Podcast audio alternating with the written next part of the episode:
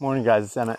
I'm walking the dogs this morning and I'm searching the hedgerows on either side of the road where I usually walk them for appropriate saplings that are just the right size and appropriately shaped to make scythe handles or snaths out of.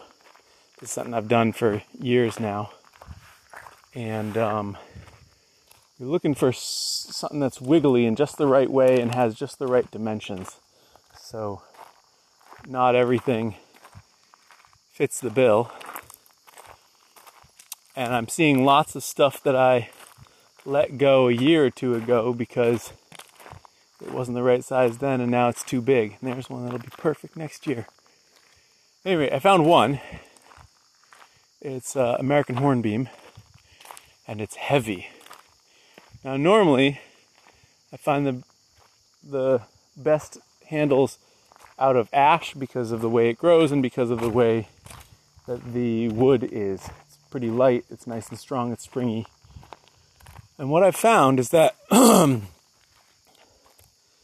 own scythe handle that I use all the time is American hornbeam, which is why I didn't hesitate to take this one when I found it. Um, and counterintuitively the extra weight it's this is much heavier in my hand right now than the one I have at home but that's because it's green it's totally fresh. Still got all the water in it once it dries out it'll be about the same weight. And what I've found is that you would think you would want the scythe handle to be absolutely as light as possible. And while that is to some extent true, there are two factors that uh, I found are, are counter to that. The first is that you want to have more weight towards the handle end rather than towards the blade end of the tool. And that is to balance out the weight of the tool. I'm sorry, the weight of the blade.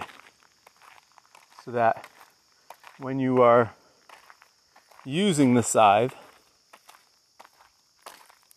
it isn't like a stick with a rock at the end where you, it takes a lot of effort to get the rock moving and a lot of effort to get it stopped because it has a lot of momentum. By having it balanced, it's much more like it's pivoting around your right hand and it is easy to start and easy to stop, and yet it has some force to its movement.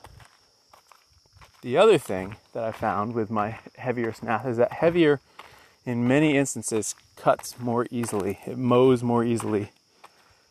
And if I had to guess, I would say that it's because um, it's an interesting tree. If I had to guess, I'd, I'd say that it's because the extra weight um, helps it remain.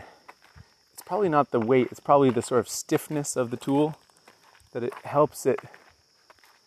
Uh, sort of bust through things in the same way that a stiffer hook knife is just willing to do stuff that a skinnier, springier hook knife won't. And the reason I bring up all of this, ooh, here's one. Hold on, I just got to hold this up and see if I can get something usable out of this. Uh, shoot.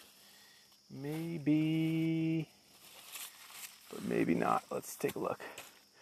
Um, the reason I bring this up is because it's just pretty counterintuitive. No, it's got a flaw in it.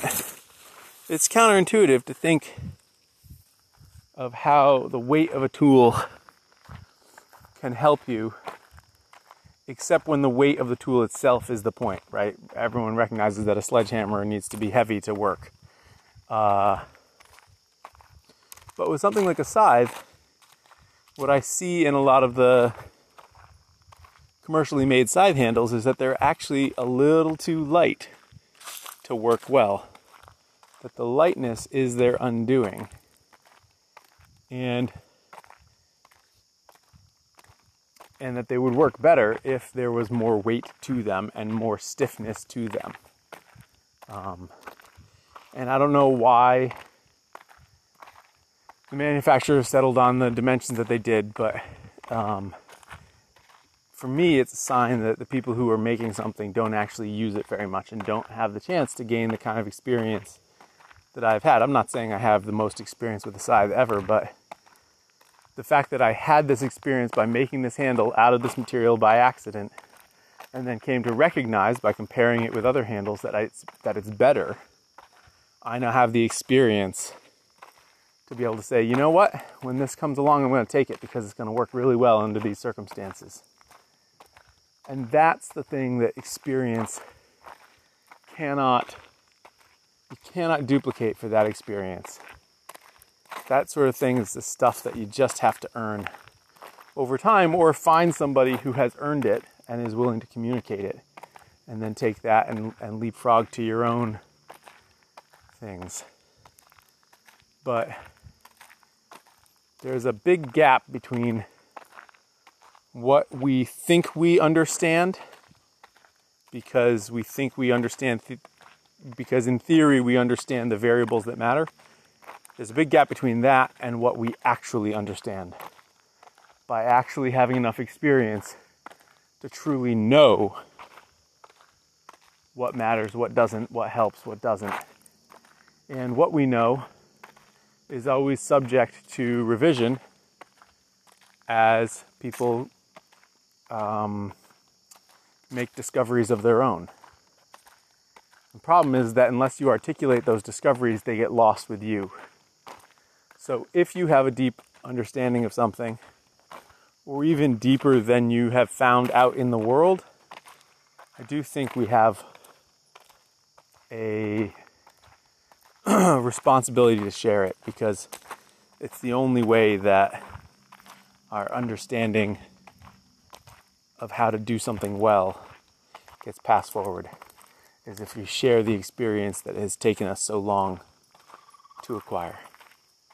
Thanks for listening, guys. Talk tomorrow.